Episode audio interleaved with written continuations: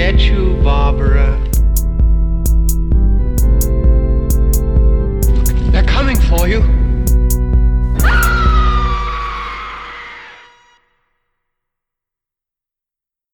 Hallo und herzlich willkommen, liebe Devils and Demons Hörer, zu Episode 48 mit dem Thema Mille Grazie Dario Argento, sag ich mal. Aber dazu später mehr. Ähm, an meiner Seite ist natürlich der wundervolle, einzigartige, höchstpersönlich anwesende Pascal. Hallo. Wir bedanken uns erstmal für den Zuspruch für unsere Roundup-Episode. Das Format hat euch scheinbar gefallen, deswegen werden wir das auch ähm, vorläufig erstmal beibehalten. Heute geht es natürlich äh, aber erstmal wieder um einen Spielfilm. Das müsste man schon fast in Anführungszeichen setzen. Aber bevor es soweit ist, ähm, zwei Hinweise. Zum einen, ihr könnt uns jetzt auch auf Spotify tatsächlich hören. Einfach ähm, in die Suche Devils and Demons eingeben und dann könnt ihr uns ganz bequem äh, über den Musikstreaming-Dienst hören. Ich bin mittlerweile tatsächlich auch so, dass ich viele Podcasts tatsächlich auch über Spotify höre, weil es tatsächlich eine recht bequeme Benutzeroberfläche ist. Also falls ihr das angenehmer findet, könnt ihr uns ab jetzt auch dort hören. Zweiter Hinweis, ich habe entdeckt, das habe ich auf Twitter schon publiziert vor, äh, vorgestern oder gestern, ähm, dass man, wenn man ähm, deutscher äh, Amazon Prime-Kunde ist, kann man sich tatsächlich auch bei Amazon UK einloggen und dort das komplette äh, Prime-Programm mitnutzen, also das die quasi die Film-Flatrate. Und die haben teilweise ein viel besseres Filmprogramm als hier bei uns in Deutschland. Und man kann das alles komplett auf seinem äh, Konto gucken, allerdings nur im Browser, beziehungsweise man schaltet es dann irgendwie am Fernseher mit HDMI an oder so. Äh, nicht in diesen Apps, aber immerhin. Also gutes Filmprogramm, kann ich sagen. Ähm, aber jetzt kurze Denksportaufgabe für Pascal. Ähm, stell dir vor, du müsstest eine Nacht in einem der folgenden Anwesen oder ähm, Objekte verbringen. Du musst mhm. aussuchen, genau eine, was vielleicht für dich am weniger schlimmsten wäre. Entweder okay. bei Freddy Krüger in der Elm Street, ähm, bei Jason in, im Camp Crystal Lake oder am Camp Crystal Lake, äh, bei Norman Bates im Bates Motel oder im Amityville Haus, im Haus von Michael Myers, im Draculas Schloss, in der Kabine beziehungsweise in der, in der Waldhütte von Tanz der Teufel, im Sawyer Haus von Texas Chainsaw Massacre oder in der LV 426 von Alien. Choose hm. wisely. also ah, ich finde es tatsächlich echt sehr schwierig. Deswegen frage ich dich. Ich, äh, vielleicht können wir es ja mal kurz analysieren. Also ich glaube. Ah, also ich hätte eine Antwort. Ich, also ich bin noch so ein bisschen, also es ist immer so dieses Blöde. Ich gehe mal davon aus, dann auf der LV426 ist auch ein Xenomorph. Ist von auszugehen, ja. okay, sonst wäre es einfach. Äh, wo, ich, glaub, wo, ich glaube fast schon, dass es vielleicht, also ich glaube am wenigsten Leute gestorben sind, glaube ich, beim Amityville Haus. Da sind, glaube ich, nicht ganz so viele gestorben. Bei Geistern ist ja die, die Überlebenschance sowieso tendenziell, glaube ich, noch am größten. Ja, wobei, ich meine, Norman Bates ist jetzt ja auch nicht. Die könnte man überwältigen, meinst du, ne? Das meine ich eben. Ich müsste halt wissen, dass er es ist und nicht wie, also quasi, ne? Ich müsste halt vorbereitet sein, dann wäre es nur ein Dude. Wenn du verstehst, was ich meine. Ja. Aber ich glaube, also auf jeden Fall nicht Freddy, nicht Jason und nicht Michael. Leatherface auch nicht. Ah, das Alien ist auch das schon Necronomicon auch nicht. Nee, das ist auch nicht. Also ich glaube, Dracula, ja, hm, ich sag mal da so. bist du immer nur untot. Wollte ich gerade sagen, du hast ja immer noch die Möglichkeit, dass er dich nicht tötet, sondern nur verwandelt oder so. Ich bleib beim Amityville Haus. okay, dann bin ich im Bates Motel und ähm, bin vorbereitet und übernehme das einfach. Die Frage ist, bist du auch vorbereitet auf unseren heutigen Film? Sehr wohl. Ähm, die Frage nicht ohne Grund. Eigentlich reden wir heute äh, zum, ich glaube, jetzt dritten Mal oder drei, drei ja, und ein halbes Mal. The Church haben wir auch schon mhm. gehabt, aber sonst hatten wir schon Suspiria und äh, Phenomena vom italienischen Genremeister, vom Giallo-Meister, vom, ja, mir fallen gar nicht genug äh, Superlative ein für Dario Argento. Aber gleichzeitig könnte man sagen, ist das heute auch unsere erste Folge toller Regisseur, scheiß Film. Ähm, wir haben uns nämlich dafür entschieden, heute über Dario Argentos Dracula 3D aus dem Jahre 2012 zu reden. ähm, ja, und das, ich muss sagen, also ich kannte, es gehört tatsächlich zu den wenigen Filmen, die ich jetzt im Vorfeld vor einem Podcast noch nie gesehen hatte. Und ich muss sagen, das ist schon ein starkes Stück, muss ich sagen. Also es war mhm. eine elende Qual. Vor allem, ich hatte auch im Kopf, dass der Film irgendwie nur 90 Minuten geht und ich hatte den auf Blu-ray hier und, und dachte so dann irgendwann so, oh, jetzt muss er langsam zum Ende kommen und dann gucke ich so, wie lange er noch läuft. Dann stand da so, nein, es geht eine Stunde 50 und ich dachte so, nein! so, es war, war furchtbar. Aber äh, ja, bevor wir vielleicht zum Film kommen, ich weiß, du hast eigentlich diese Inhaltsangabe schon mal zu dem echten Dracula-Film gemacht. Aber ähm, wiederholen für die Zuschauer doch bitte nochmal, oder beziehungsweise vielleicht hat sich auch was geändert inhaltlich, worum es in Dracula 3D von Dario Argento geht. Jonathan Harker, englischer Bibliothekar, hat den Auftrag erhalten, die Bibliothek von einem gewissen Graf Dracula zu katalogisieren. Schon kurz nachdem er im transsilvanischen Schloss des Grafen angekommen ist, soll Jonathan herausfinden, dass Dracula, ebenso wie seine Mitbewohnerin Tanja, kein normaler Mensch ist, sondern ein Vampir, dem es nach Blut dürstet. Hakers Frau Mina ist derweil in dem Schloss nahegelegenen Dorf Passo Borgo angekommen und verbringt Zeit mit ihrer guten Freundin Lucy, der Tochter des Bürgermeisters. Doch sie stellt mit der Zeit Veränderungen an Lucy und eine generelle Verschlechterung ihres Zustandes fest. Der Verdacht liegt nahe, dass auch hierfür Graf Dracula verantwortlich zu machen ist. Ja, man könnte sich zunächst fragen, wie Argento überhaupt auf die Idee gekommen ist, diesen eigentlich schon so oft und teilweise auch schon wirklich gut verfilmten Stoff äh, nochmal zu adaptieren. Aber es, äh, mhm. Dracula gehört tatsächlich wirklich zu den absoluten Lieblingsgeschichten Argentos schon aus tiefster Kindheit und er wollte dem Film oder der Geschichte halt irgendwas Besonderes hinzufügen. Also er wollte den Film eigentlich so ein bisschen spartanisch haben und, und äh, mit, mit Kulissen, die so wirken, als wären sie quasi von Dracula höchstpersönlich ausgesaugt worden. Aber eigentlich hat es nur den Hintergrund, dass es für diese 3D-Optik, weil der Film halt wirklich auch in 3D gedreht wurde und man sollte den eigentlich auch in 3D sehen. Ähm, mhm. Aber dafür hat er extra quasi diese reduzierte Optik gemacht und er hat sich auch Tipps geholt von Alexandre Aja, der auch ein bekannter Genre-Regisseur ist und der halt äh, kurz vorher äh, Piranha 3D gedreht hat, auch in Real 3D und hat sich da so ein paar Tipps geholt und so weiter. Und ja, das war halt noch so ein bisschen, als er die Idee hatte und damit anfangen wollte, das war so noch so fast zu, zum Anfang dieser Renaissance des 3D-Films, dass er so ein bisschen mit Avatar äh, so ein bisschen wieder eingeleitet wurde. Und äh, da mussten sich halt auch die, die Crewmitglieder alle noch erst wieder neu mit einfinden oder zurechtfinden. Und es wurde extra auch damit gearbeitet, dass dort keine Deko ist, keine Muster und dass nichts von dieser Plastizität durch den 3D-Effekt abgelenkt wird. Auch die Kostüme wirken eher können wir gleich später nochmal drauf eingehen, nicht unbedingt so aus dieser Zeit oder wirklich sehr reduziert. Und, und das sind ja alles Sachen, wo man sagen kann, okay, die haben sich Gedanken gemacht darüber, wie schafft man das, diesen 3D-Effekt so gut wie möglich zu machen, haben dabei aber vergessen, dass genau diese Dinge am Ende dafür gesorgt haben, dass der Film so richtig verliert und, und die haben quasi Schaden zugefügt, gerade eben, weil die Kulissen so billig aussehen und so, so, so unbelebt und wenig Statisten und sowas alles. Das hat ja eher dem Film geschadet, ja. Und diese 6,5 Millionen Euro Budget, wer weiß, mhm. wo die mhm. gelandet sind. Äh, aber ich habe irgendwie auch gelesen, dass diese Kamera irgendwie 100 Tonnen gewogen hat oder sowas. Vielleicht war die auch so teuer, die Kamera. Äh, lief tatsächlich in Cannes ähm, auf dem Filmfestival in so einer Sonderreihe und so einer Sondervorstellung und alle waren so heiß, ja, Argento, krass, war ja auch davor nicht wirklich mehr angesagt und hatte eher schwächere Filme abgelegt, aber Dracula, das ist doch ein klassischer Stoff, was soll da schief gehen? Aber schon bei der Premiere war das, der Film tatsächlich eine absolute Enttäuschung, ein richtiges Debakel bei Fans und Kritikern, also die Kritiker haben sich quasi mit Negativkritik überschlagen am nächsten Tag. Mhm aber ja, was soll man dazu sagen? Also, was war so dein erster Eindruck, na, sag ich mal schon nach den ersten Minuten des Films? Ich fand halt, also das erste, die erste Assoziation, die mir in den Kopf gekommen ist, war, das sieht aus wie eine Asylum-Produktion. Das sieht aus wie halt ein, das sieht aus, als ob das bewusst so schlecht aussieht. Ähm, und ja, das war halt, es hat mir, es ist mir total schwer gefallen, den Film auf irgendeine Art und Weise ernst zu nehmen. Obwohl jetzt irgendwo, ich meine, auf dem Blatt sieht das theoretisch eigentlich gar nicht mal so doof aus. Weil die Besetzung ist überhaupt nicht sehr schlecht.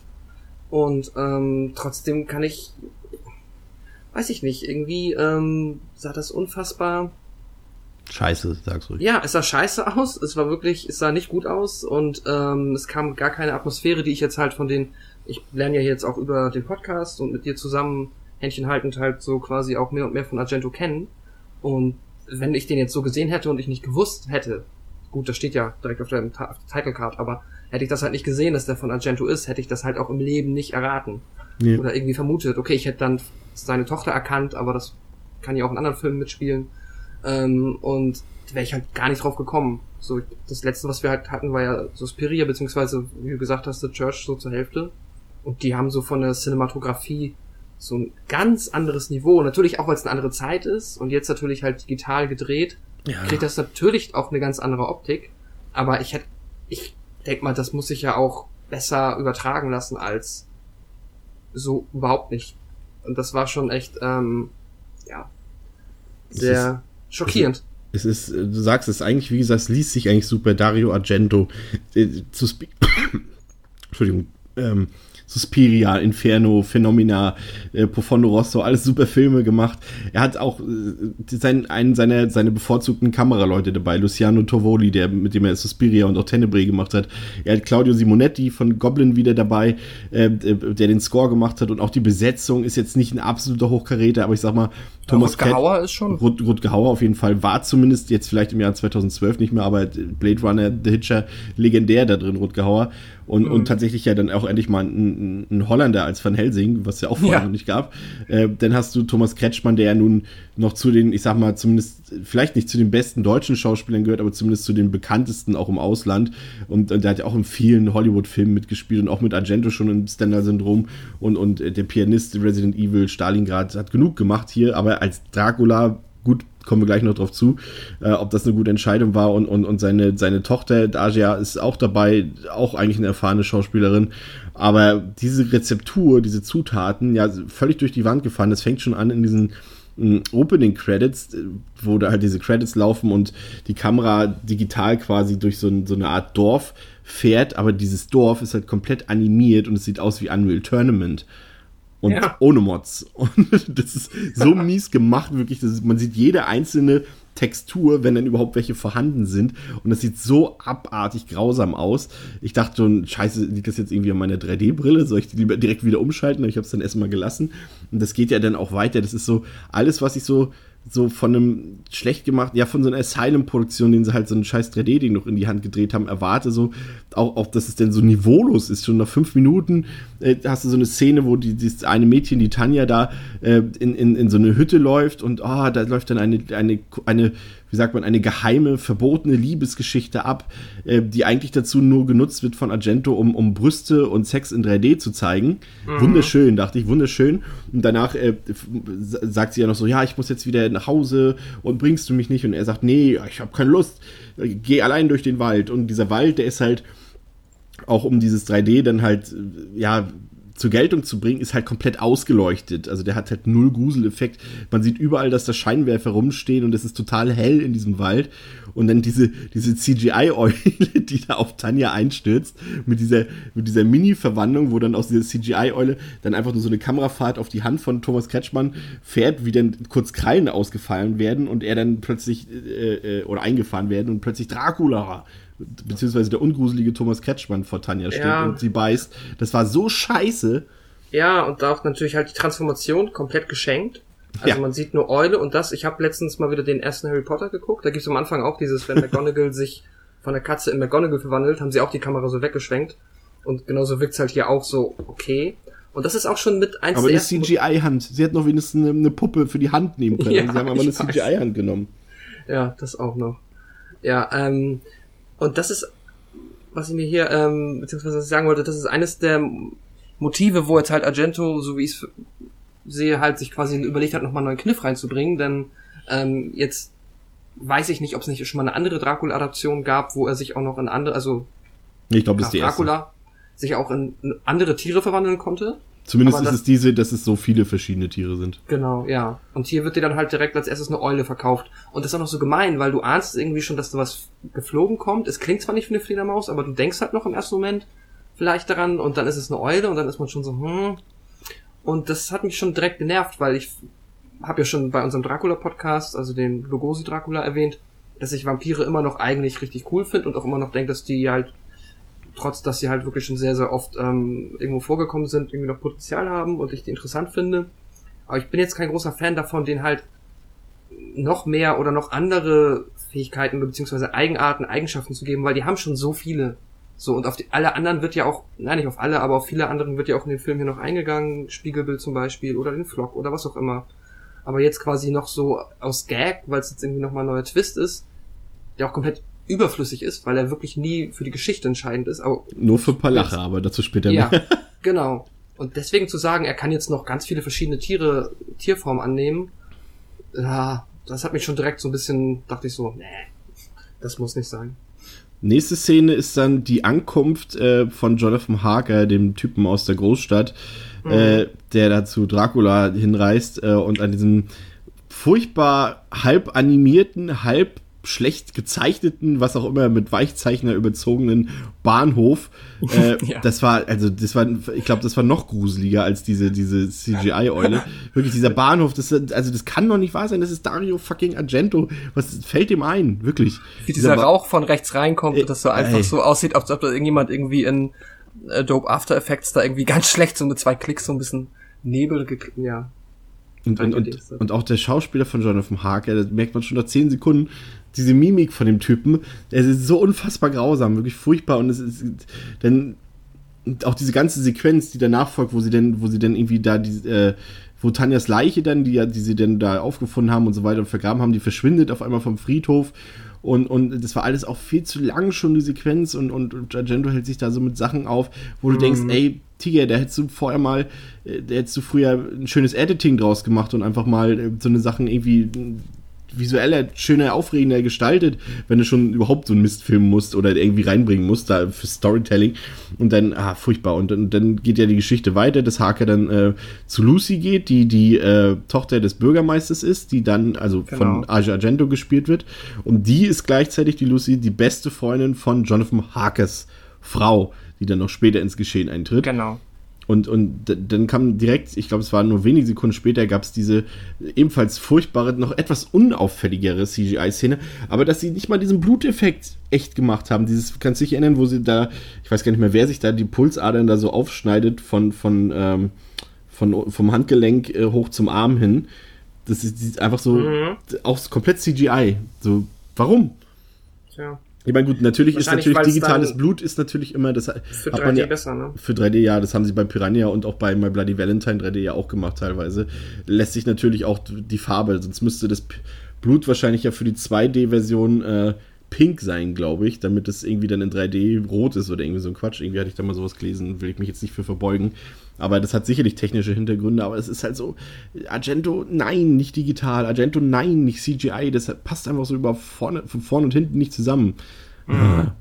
Was man noch mal jetzt zur Geschichte sagen kann, wenn man das schon mal jetzt über eine weitere Dracula-Adaption spricht, ähm, er hat das ja ein bisschen abgeändert. Hier in dem Fall ist es so, dass Lucy, die taucht ja auch eigentlich in das schon in der, ähm, also im Buch auf, beziehungsweise auch in den bekannteren Adaptionen, aber das ist halt hier so, dass der komplette Film, das ist jetzt auch kein, also das werden wir eh, das wird jetzt eh rauskommen, dass der halt komplett in ähm, Transsilvanien. In Transsilvanien in der Nähe von Graf Draculas Anwesen spielt und auch Jonathan Harker gar nicht die Rolle hat, die er in dem Buch hat. Also er ist nicht da, um ihm quasi in London ein Anwesen zu verkaufen, quasi so als Makler, sondern so wie ich es verstanden habe, ist er hier Bibliothekar. Und ich ja, glaube, er, ja, ja, er soll da aufräumen. ja. Ja, und, und es spielt weiß, halt auch gar nicht, gar nichts davon spielt in England. Nee, überhaupt nicht. Nee, nee. Das, und deswegen sind auch halt alle anderen Figuren, außer jetzt halt er und seine Frau, kommen ja dann, nehme ich mal zumindest an, aus England. Aber alle anderen Figuren kommen halt dann irgendwo auch aus Transsilvanien, beziehungsweise gut, Van Helsing wird immer noch aus den Niederlanden kommen, aber sei es drum. Mhm. Und was du eben gesagt hast zu der Jonathan Harker Figur, ähm, das war auch das, ähm, also das einzige unfreiwillig lustige, so dass ich halt wirklich auch lachen musste. Ja, doch, okay. Da kommen noch ein paar Lacher. Da kommen noch ein paar Lacher. Aber ähm, bei ihm hatte ich immer so das Gefühl, da haben die gesagt so, stell dir mal vor, du bist in einem Stummfilm.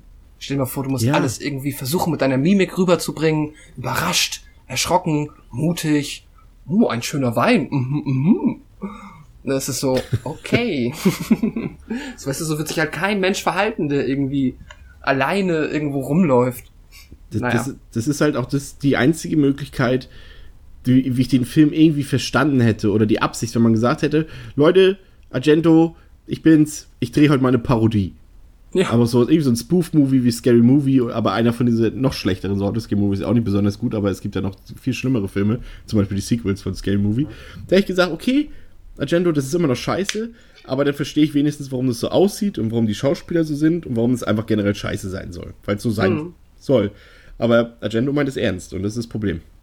Ja, ich habe was ist ja, also ich weiß nicht, ob du noch mehr zur Entstehungsgeschichte weißt, aber es gibt ja auch zum Beispiel ein Bild, wie er dann mit Asia ähm, dann bei der Premiere in Cannes sitzt und ich meine, er ist ja jetzt, das sind ja, also beide haben sehr viel Ahnung von Filmen und er wahrscheinlich noch mal auch schon aufgrund des Alters alleine halt wirklich sehr sehr viel Und der muss ja auch, der hat ja den Final Cut vorher schon mal gesehen, nehme ich an.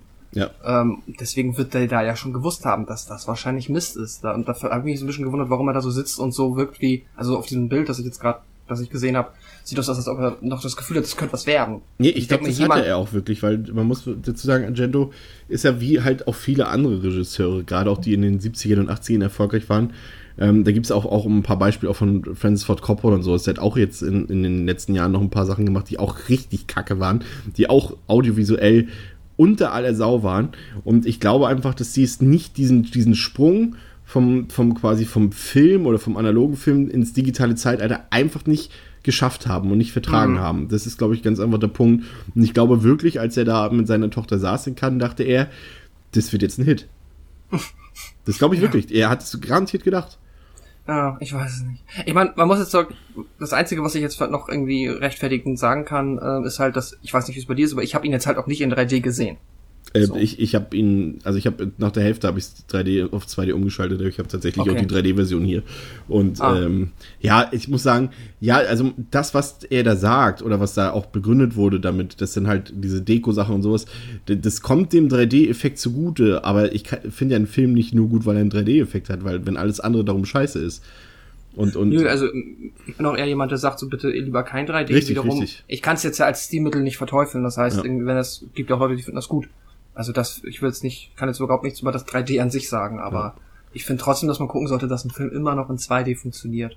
So. aber, aber ist- du kannst nichts zum 3D sagen, aber was sagst du zu der CGI-Spinne im CGI-Spinnnetz, äh, als Hake dann äh, äh, auf dem Schloss von Graf Dracula ankommt? War, das war die Krönung. Nee, es war noch nicht die Krönung, aber es war, es, es führte schon so tendenziell hin zu dem, was noch kommen könnte. Das Ja, das ist halt echt so, das CGI, das geht irgendwo so zwischen, naja, zwischen halt wirklich das Low sind so, Budget, so aus was man, wie so die ersten, nein, nicht, vielleicht jetzt nicht PlayStation 1-Ära, aber so, so, so Toy Story, aber Toy Story 1, so, weißt du, das Ja, kannst aber du heute- noch schlechter. Ich weiß nicht. Das, so, ich weiß auch nicht. Das wirkt ja auch einfach so deplatziert. Man sieht ja halt so, na, ich weiß es auch nicht. Äh, Pass auf, ich habe hab zum Beispiel die, den Flintstones-Film gestern geguckt, aus dem 94 mit John Goodman. Und da sind auch ähm, teilweise noch Animatronics mit bei, so wie in Jurassic Park und so, aber auch ein paar animierte Sachen bei gewesen, so 3D-Effekte und sowas. Und, und die waren 94 und die sahen besser aus als das, was Argento hier fabriziert hat. Äh, Ja. Jetzt kann ich bin nicht so gut im Kopf rechnen, aber 16, 18 Jahre später. Und, und ja, ich weiß auch nicht so. ja, oder denk an Terminator 2 oder so, oder, Ja, tausendmal besser. Allein Jurassic Park sieht ja tausendmal besser aus. Und, und Ja. ja, gut. naja. Ja. Weißt du, Ähm, hätte man gesagt, ja. okay, das ist ein 100.000 Dollar Film oder 100.000 Euro Film, will ich ja nicht sagen, aber der hat ja immer trotzdem 6,5 Millionen Euro gekostet. Ja. Ja. Die, und, und, und ich habe ja auch ein bisschen noch, ich habe ja in dem Argento-Buch auch ein bisschen nachgelesen, das stand ähm, auch, auch so drin, dass sie ja sogar aus Kostengründen und sowas alles, und weil es keine geeigneten Gebäude gab, haben sie ja nicht mal jetzt irgendwo fremd gedreht, sondern in Turin. Also da war jetzt auch nicht die Anfahrt weit oder dass man die Produktion von Italien irgendwohin verschleppen hätte müssen, war ja auch nicht. Also, hm, ich weiß nicht. Naja, ähm, Hacker kommt jedenfalls auf, auf dem Schloss von Graf Dracula an und äh, ta da taucht plötzlich die von uns ja tot geglaubte Tanja wieder auf und versucht Haker so ein bisschen zu verführen, Ja, sage ich mal. Sehr schön, ähm, sich den quasi den Fade-In-Effekt äh, Ja, gekniffen, indem sie einfach hinter ihm auftaucht, er einen Schritt nach rechts geht, damit man sie dann sieht, aber man hat das Geräusch gehört, wie sie da gerade so wie sie da aufgetaucht ist, aber wir können, wir haben kein Geld, um das darzustellen. Deswegen verdeckt er es einfach wie in Austin Powers. Keine Ahnung, es ist so. unfassbar. Auch diese, auch diese Kennenlernszene zwischen Dracula und Haker, das ist alles so, ah, so völlig, auch die Dialoge halt so wirklich richtig zum Fremdschämen und, und dann äh, kommt ja erstmal so ein paar Szenen so auch mit, mit Tanja und Haker, die ja dann so ein bisschen eifersüchtig wird auf die Frau von Haker, der hat da so ein Bild stehen auf seinem Tisch und sie schmeißt es erst runter und in der Nacht verbrennt sie es dann und dann äh, zieht sie plötzlich blank vor Haker und versucht ihn dann äh, sexuell zu betören und dieses Schauspiel zwischen den beiden, wie er auch so, ach, ist nicht so schlimm und so, äh, ach, was willst du jetzt von mir? So in dieser Art, so, das ist, das wirkt wie Pornparodie, also wirklich, ganz ehrlich, das ist, das ist einfach scheiße. Und dann beißt Ja. sie ihn und dann kommt wirklich die allerschlimmste, nee, die zweitschlimmste Szene des ganzen Films. Und zwar schwebt äh, Thomas Kretschmann alias äh, Dracula äh, mit einer unglaublich schlechten Kameraeinstellung und mit einem unglaublich schlechten Mimenspiel in den Raum hinein, packt sich äh, wütend Tanja und schleudert sie durch den Raum. Und äh, während sie weggeschleudert wird, wird aus der echten Schauspielerin wird eine CGI-Tanja, die aussieht wie in einem alten Iron Maiden Video, wo sie damals versucht haben, äh, Eddie the Great in, in, in irgendwie zum ersten Mal animiert zu zeigen, irgendwann in den 90er oder sowas. Und das sieht einfach, also, kann jetzt theoretisch nochmal, das ist nämlich genau das gleiche und ich finde, das passt aber auch so ein bisschen dazu, warum es hier, warum ich dem Film das hier nicht durchgehen lasse. Ich jetzt einfach nochmal zum ersten Harry Potter, denn da machen die das auch recht oft. Und der Film kam halt 2001 raus und das war halt einfach noch nicht das HD-Zeitalter. Und dass der dann halt nicht gut altert, das sage ich ist okay, aber das jetzt hier halt 2012, ja. das ist ja halt, das sah ja nie gut aus. Ja, das sieht So. einfach wirklich richtig scheiße aus. Und es ist kein Asylum-Film, wie du es vorhin schon gesagt hast. Sieht Ja. schlechter aus als das hier. Nee, Weißt du, und, und ich konnte es nicht fassen, auch wie, wie, wie, wie, wie Kretschmann denn da so äh, auf die Kamera zukommt und so äh, sein Gesicht so verzieht und auch so die, die Zähne dann so, äh, nein. Mhm. Wirklich nein. Ich wollte noch mal nur einmal noch mal so einen halben Schritt zurückgehen, Ja. weil ich glaube, wir haben eine, was heißt, ja, wir haben eine Kleinigkeit übersprungen, ist jetzt auch nicht so dramatisch, aber die Tanja, die war ja, ähm, wurde da ja von dem äh, Eulen Dracula dann gebissen und ähm, die wurde dann nachher noch mal quasi von der Gruppe, ähm, ja, dort wohnhaften Menschen ausgebuddelt, beziehungsweise das Grab wird nochmal geöffnet, um sie dann dort halt äh, zu fehlen. Und ähm, da gab's halt, deswegen, ich wollte es mal ansprechen, weil das so gerade die erste Mhm. Gore- Gore-Szene mehr oder weniger ist. Äh, mal dich fragen, was du davon gehalten hast und ob dir auch aufgefallen ist, beziehungsweise ich, ja, ich habe es halt gesehen und fand das halt mega lustig, dass ähm, ganz am Ende der letzte wird ja mit einer Schaufel erschlagen. Ja. Und das ist tatsächlich so, dass dann, ich weiß jetzt nicht mehr, wie die Figur heißt, aber der eine hat halt eine Schaufel in der Hand, hält sie sich so über den Kopf und sieht genauso, dass er sie jetzt runterschlägt, mit der flachen Seite auf den Kopf, dann Schnitt und dann ist die Schaufel vertikal, steckt in seinem Kopf drin. Ja, ja, ja, das Genau. ist. äh, Aber, aber gut, dass du es trotzdem nochmal ansprichst. Man muss sagen, es gibt tatsächlich eine Sache, die etwas, wirklich, der ich minimal etwas abgewöhnen kann, abgewinnen kann, ist, ist, sind ein paar praktikable äh, Splatter-Effekte, die ja drin sind, die auch dann wirklich handgemacht sind und man dann auch wieder krass den Unterschied sieht zu diesem äh, Digital Crap, der dabei ist und, und diesen, oder CGI Crap und, und diesen handgemachten Effekten. Die sind auch nicht auf der Höhe der Zeit, aber sie sind wenigstens handgemacht und um zumindest so ein bisschen Filmliebe spüre ich in diesen Momenten, dass es zumindest Ja. das irgendwie noch gemacht hat. Und da gibt es ja nachher auch später noch in diesem einen, in dieser, in dieser Kneipe da unten, ähm, gibt es ja auch noch ein schönes, äh, schönes Blätterfest, sage ich mal, kommen wir auch gleich noch zu. Äh, das ist okay dann. Nichts, was den Film jetzt irgendwie für mich jetzt irgendwie noch aufwertet, aber da dachte ich zumindest, okay, immerhin das hat er noch gemacht, so. Aber ja. Und dann diese Werwolf-Szene auch, das, das kann doch nicht sein, dass das aussieht. Dann äh, taucht, taucht äh, du hast ja schon gesagt, also Dracula taucht ja in mehreren Versionen auf, da immer als Tier, mal als Spinne, mal als Werwolf, später noch was ganz anderes, aber hier als Werwolf. Und Nein, das sieht auch wieder so aus. Es gibt ja, es gibt ja American Werewolf in London, was ja ein guter ähm, Werwolf-Film ist, aber es gibt dann auch diese unsägliche Fortsetzung American Werewolf in Paris, wo sie halt auch so mit digitalen Effekten gearbeitet haben und auch noch so zum ganz am Anfang, wo, wo die Leute noch nicht so viel Erfahrung hatten, wo man wusste, ja, das sieht heute sieht es klasse aus und zehn Jahre später oh, nicht so gut gealtert, sagt man dazu. Und, und, und selbst der Werwolf sah besser und der sah richtig scheiße schon aus in American Werewolf in Paris, aber, aber der sah noch tausendmal besser aus als das, was hier in Dracula 3D zu sehen ist. Also, nee. Ja. Aber dann kommt Mina an und Mina ist äh, gespielt von Marta äh, Gastini. Endlich mal was fürs Auge, sag ich mal zumindest. Würde Ja, ich jetzt sagen. Zumindest ein, ein, ein, wo man kurz gelächelt hat und dachte, ja, okay. Bis sie dann anfängt zu schauspielern, dann war es leider auch relativ zügig vorbei mit meiner Begeisterung, aber naja. Mhm.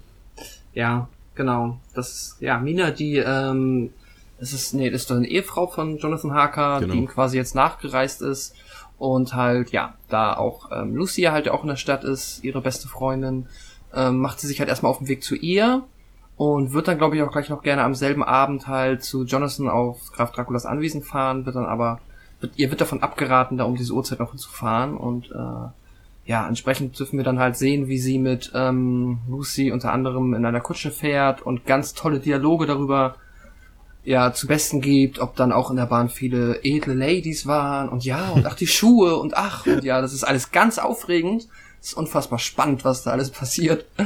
Ja, Ja, aber, ist aber, halt- aber dafür hat Argento ja dann auch, ähm, also es, gut, jetzt springe ich schon wieder ein bisschen vor, aber um mal die Kurzfassung äh, davon zu geben, äh, Dracula erscheint dann des Nachts bei Lucy und sie verfällt ihm sofort und er wird dann, äh, sie wird dann auch gebissen und so weiter, aber die, einzige, die relevante Szene ist, die dann später folgt, ähm, als es Argento wieder mal nicht äh, lassen kann, seine eigene Tochter nackt zu filmen, wie sie, wie sie von, von, äh, von Marta Gastini äh, gebadet wird, während sie full frontal quasi nackt in der Wanne liegt und äh, warum macht Dario sowas? Das kannst du doch mit deiner Tochter nicht machen.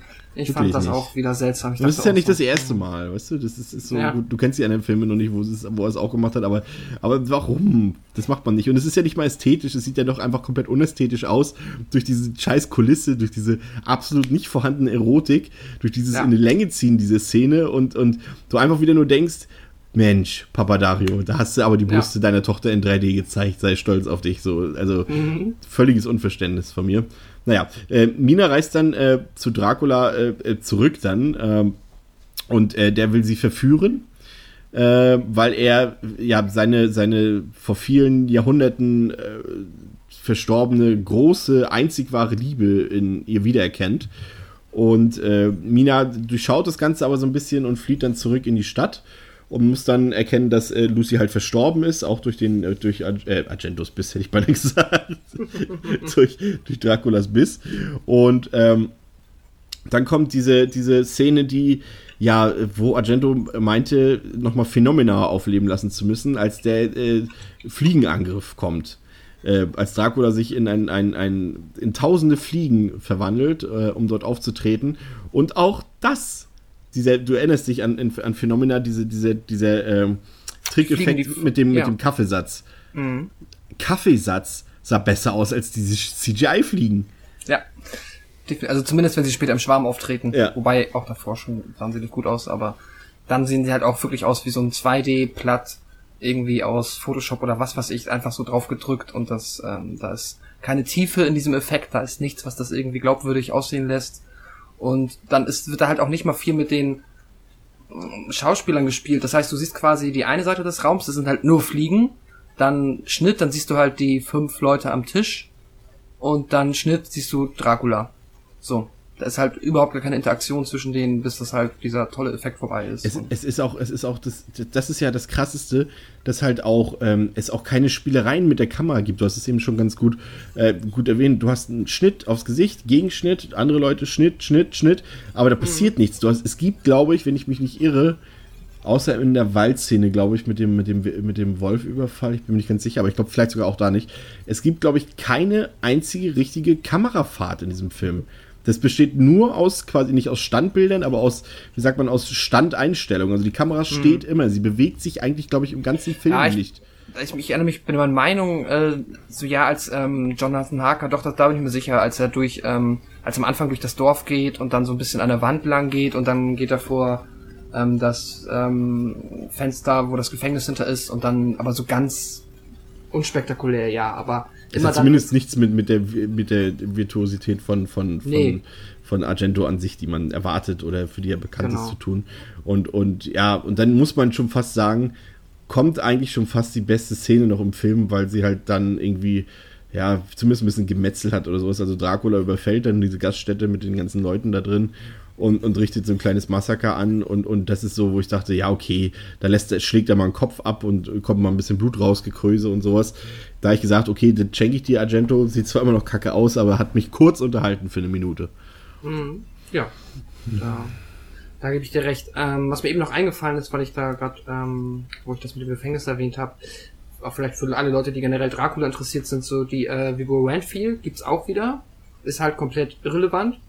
Aber ähm, die ist halt auch hier äh, in so einem, ja, in einem äh, Asylum quasi und wird da halt auch dann von Dracula befreit. Aber ähm, ansonsten wird da nicht wirklich viel mit der Figur gespielt oder Nee, überzeugt er wieder nur durch gnadenloses Overacting, der Ja. Schauspieler. Also, Genau. ah. Aber er ist da. So. Apropos, auch er ist da. Äh, eine halbe Stunde vor Schluss darf dann auch endlich Rutger Hauer als Van Helsing endlich mal auftreten. Ja, Für mehr so. äh, Screentime hat es dann wirklich nicht gereicht bei ihm. Und äh, man könnte denken, okay, jetzt, jetzt ist der Moment, da könnte er sich zumindest vielleicht, er hat ja noch genug Zeit, sich vielleicht noch ins untere Mittelmaß zu retten und dann siehst du so Rutger Hauer, der einfach überhaupt keinen Bock auf diesen Film hat und, und so, so wirklich so vollkommen leblos an diesem Film teilnimmt und sich komplett in den Rest des Castes äh, einsortiert, schauspielerisch. Und äh, oh. ja, und Lucy kehrt dann auch als Vampir zurück und dann äh, muss Van Helsing, besteht der Rest des Films eigentlich nur aus so ein paar so dieses übliche, ja, wie kann man denn einen Vampir besiegen? Hier die, die üblichen Tropes hier mit äh, Silver, nee, Silver Bullet nicht, aber mit, mit dem Flock und äh, wer ist das Gewürz? Hätte ich beinahe gesagt, Knoblauch und also Schnackes. Mhm. Und äh, dann besteht es eigentlich nur noch daraus, wie, wie, wie, wie Van Helsing Lucy tötet, wie er Tanja tötet, die dann übrigens diese Staubzähne, die wie Tanja später ja auch Dracula selbst, wie sie sich in Staub auflösen und es einfach so aussieht wie so ein wie so ein, wie so ein Grafiklehr bei Photoshop, so ein schlechter, oder wie jemand, kennst du noch diese, diese Paint-Graffiti-Funktion von ganz früher? Ja. So, Ja, ja. so, als ob da einer mit schwarz-weiß Graffiti Paint drüber malt und das aussehen soll wie Staub. Also das ist unfassbar, wirklich. Das stimmt. Aber jetzt habe Ja. ich. Ach nee, ach stimmt, genau. Nachdem er Tanja getötet hat, dann kommt jetzt nämlich der Höhepunkt. Pascal, was ist der Höhepunkt des Films? Eindeutig, Äh, ohne Widerrede. Es gibt nur einen, es gibt nur eine magische Szene in diesem Film. Genau.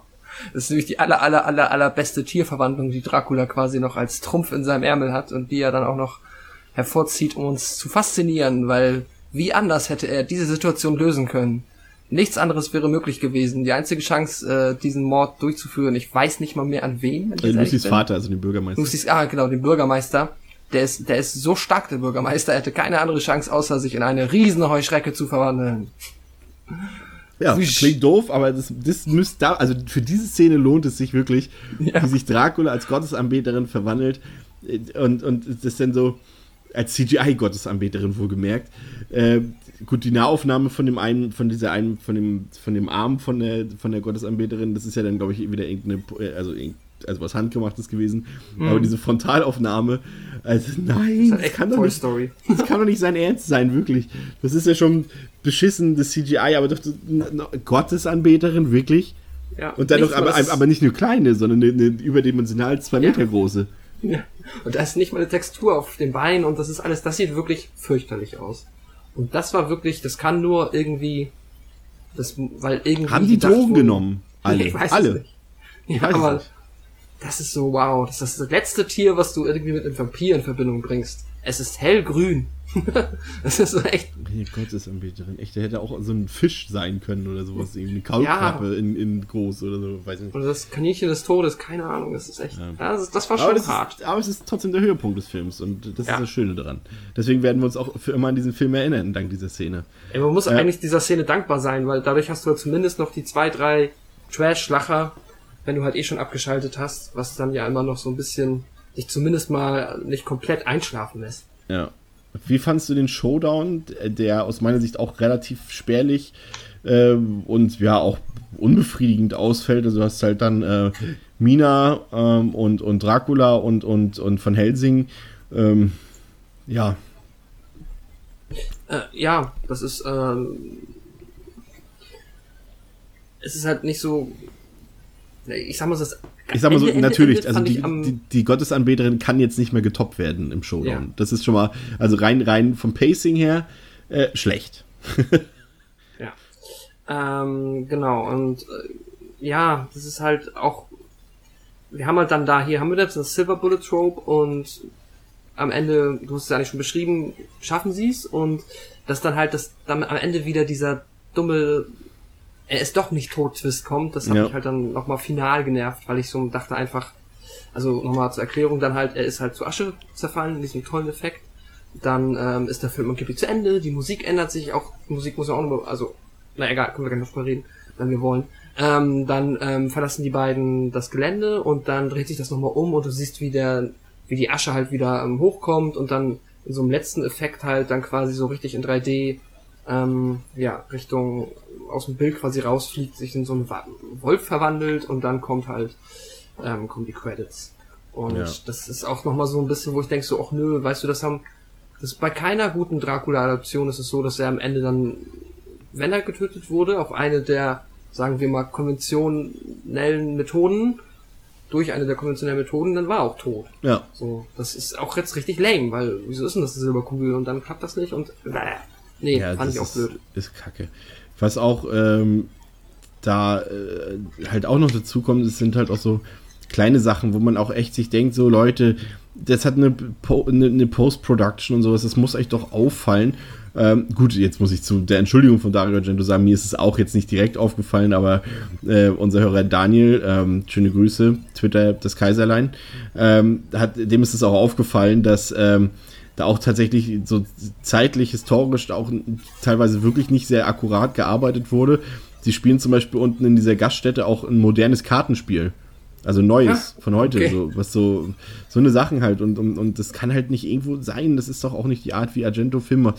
Ich meine, man muss dazu sagen, Argento war jetzt nie ein großer Geschichtenerzähler. Auch jetzt bei, bei Suspiria und Phänomen und so weiter. Das sind ja keine, keine genialen Geschichten, aber durch ihre audiovisuelle Gestaltung, durch die Art, wie Argento über Bilder, über Farben, über Kameraeinstellungen Geschichten erzählt, das ist das, was er halt so gut kann.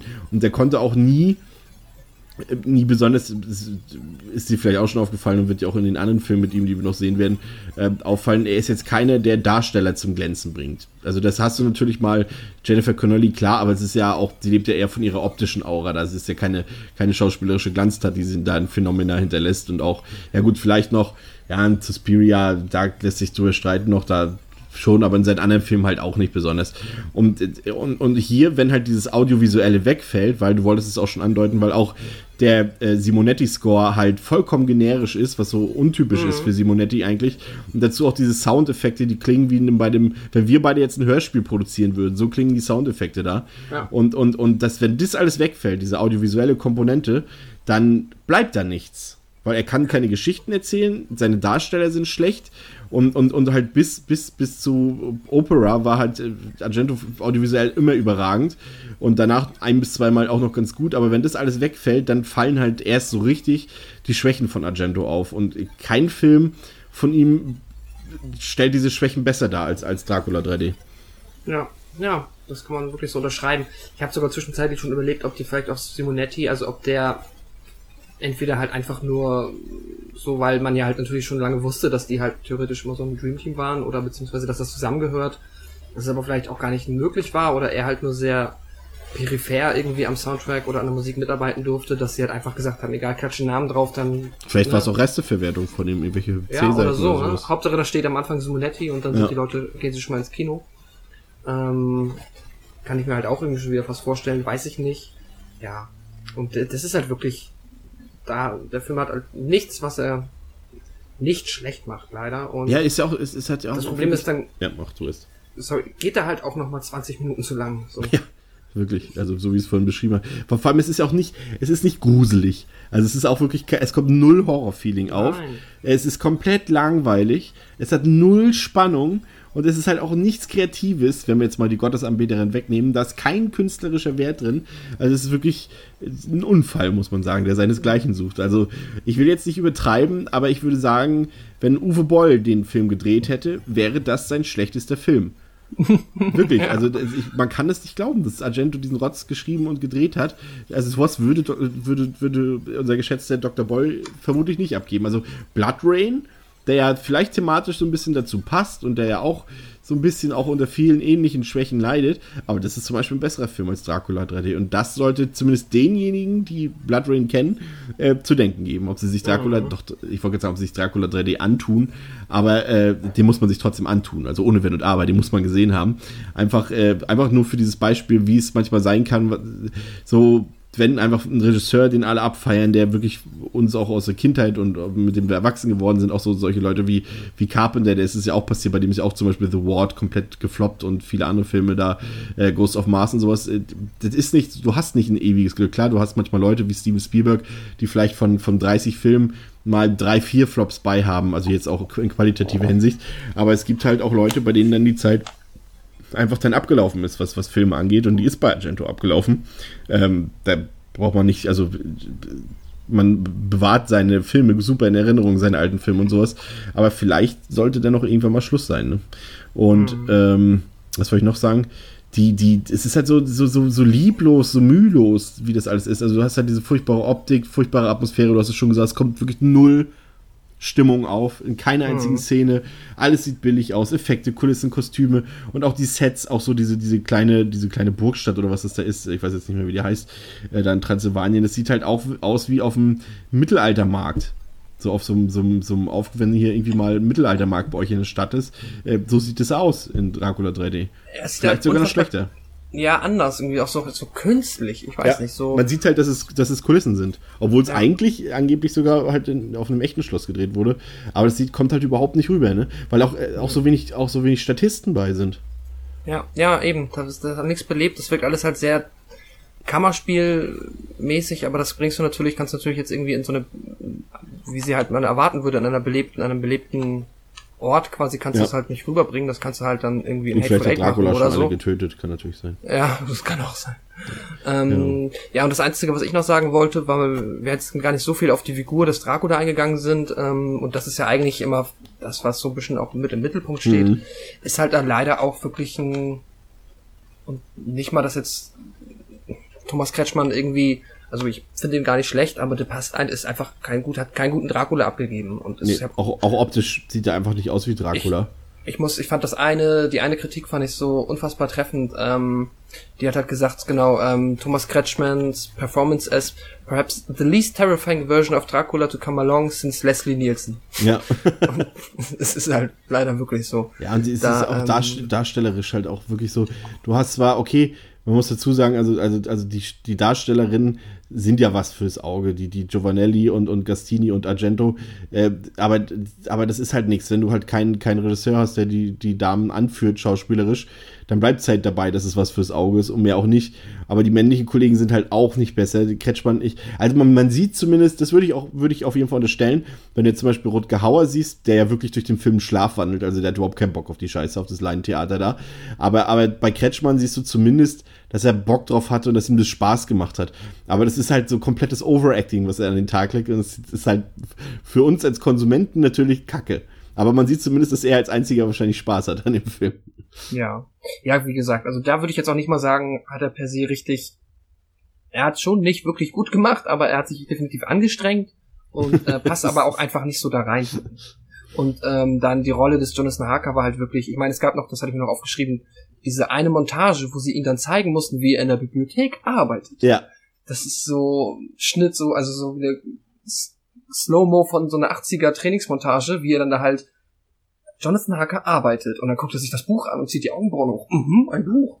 Und zeigt dahin und schreibt sich was auf. So Das- arbeitet Jonathan Harker. Das, das fand ich halt mega lustig. ja. Also ich finde den Egal. Film richtig kacke. Also ich hätte das auch nicht so. Ich habe ja immer immer gelesen, ja, Dracula 3D, das ist schon der Schund von Argento. Das ist unfassbar. Das kann man sich nicht vorstellen, dass der das gemacht hat. Und ich konnte es irgendwie nicht glauben. Ich dachte so, ja, aber er wird doch wenigstens das Audiovisuelle muss doch stimmen, weil auch die Poster gar nicht so schlecht aussahen. Und, und die Besetzten ist ja, wie gesagt, sich auf dem Papier eigentlich gut liest. Und dann dachte ich so, komm, das wird nicht so schlecht sein. Aber wie gesagt, schon in der Intro-Sequenz, doch, es ist so schlecht und es wird zum, äh, bis zum Ende nicht besser. Äh, sorry, aber da muss ich, glaube ich, ist es das erste Mal, habe ich Wrong Turn in den Sequels mehr gegeben? Ich weiß nicht, ist es das erste Mal, aber ich vergebe einen Stern. Wirklich nur einen heute. Ja. Ich habe ähm, aber auch einfach wahrscheinlich auch aufgrund der Fallhöhe, ähm, wenn das jetzt irgendwie ein Uwe Boll-Film gewesen wäre, hätte ich vielleicht einen Stern gegeben. Jetzt habe ich einfach einen halben Stern gegeben, weil ich genervt war von dem Film. Äh, das ist vielleicht auch mehr mehr Emotion, die in dieser Wertung mit drin ist. Ich weiß nicht, ob man den dann vielleicht nochmal, wenn man ihn sich ganz, ganz objektiv anguckt und mit ganz, ganz anderen fürchterlichen Filmen vergleicht, ob das jetzt gerechtfertigt ist oder nicht, ist aber auch nicht so wichtig, weil ganz im Ernst, so ist jetzt, also niemand sagt, oh, eineinhalb Sterne von fünf oder ein Stern, dann gucke ich den. So, das ist halt alles egal. So. Ne, ob jetzt fünf minus oder sechs, in dem Sinne ähm, sei es drum, aber ja, ich stimme dir zu, das ist ähm, äh, für Komplettisten, die quasi äh, die Filmografie so oder so sich, Darf ich, ähm, darf ich dir verraten, dass ich äh, 30 Euro für das Mediabook bezahlt habe für diesen Film? Guck mal, dass sie allein dafür, das ist echt so dieses, ah, das In drei Cover-Varianten gibt es den im Mediabook. sehr gut. aber das Cover ist schön. Ja, das glaube ich, aber das, das ist doch echt Sammler quasi ausnutzen, oder nicht? Ja, aber man- es gibt den Film aber auch, auch im, im, im, in der Schmuddelgruppe, äh, Schmuddelgrippe, sag ich schon, in der, in der Grabbelkiste, Schmuddelgrippe, in der äh, Ja. Grabbelkiste 5 5 glaube ich.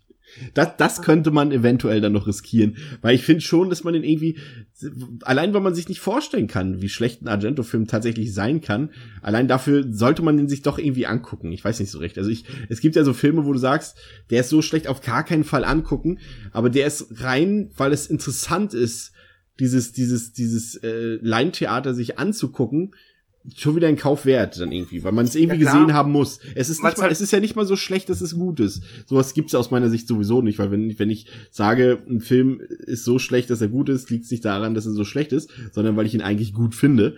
Aber, aber, aber, aber das, sowas würde hier nicht mal zutreffen. Es ist wirklich einfach nur schlecht. Aber wenn man das Argento nicht zutraut und sich das nicht vorstellen kann, sollte man sich das unbedingt mal angucken. Genau, das ist halt der einzige Grund, was ihn interessant macht. Wenn das jetzt auch noch ein unbedeutender Regisseur gewesen wäre, dann wirklich puff. So, jetzt ist natürlich so, wenn man sich für die Figur oder für die Menschen interessiert, ja, das ist definitiv äh, wichtig, dann das mal auch gleich zumindest mal reinzugucken. Wunderbar. Äh, das soll es für heute gewesen sein. Ähm, wir bedanken uns für eure Aufmerksamkeit. In der nächsten Folge, Nummer 49, äh, gibt's dann tatsächlich mal eine Hausaufgabe für mich auf, weil äh, der Pascal sich einen Film gewünscht hat äh, von einem Regisseur, den wir hier auch schon mal behandelt haben. Aber dazu dann in der nächsten Woche mehr. Äh, ja, danke fürs Zuhören. Wir verabschieden uns. Bis zum nächsten Mal. Auf Wiederhören. Tschüss! Tschüss.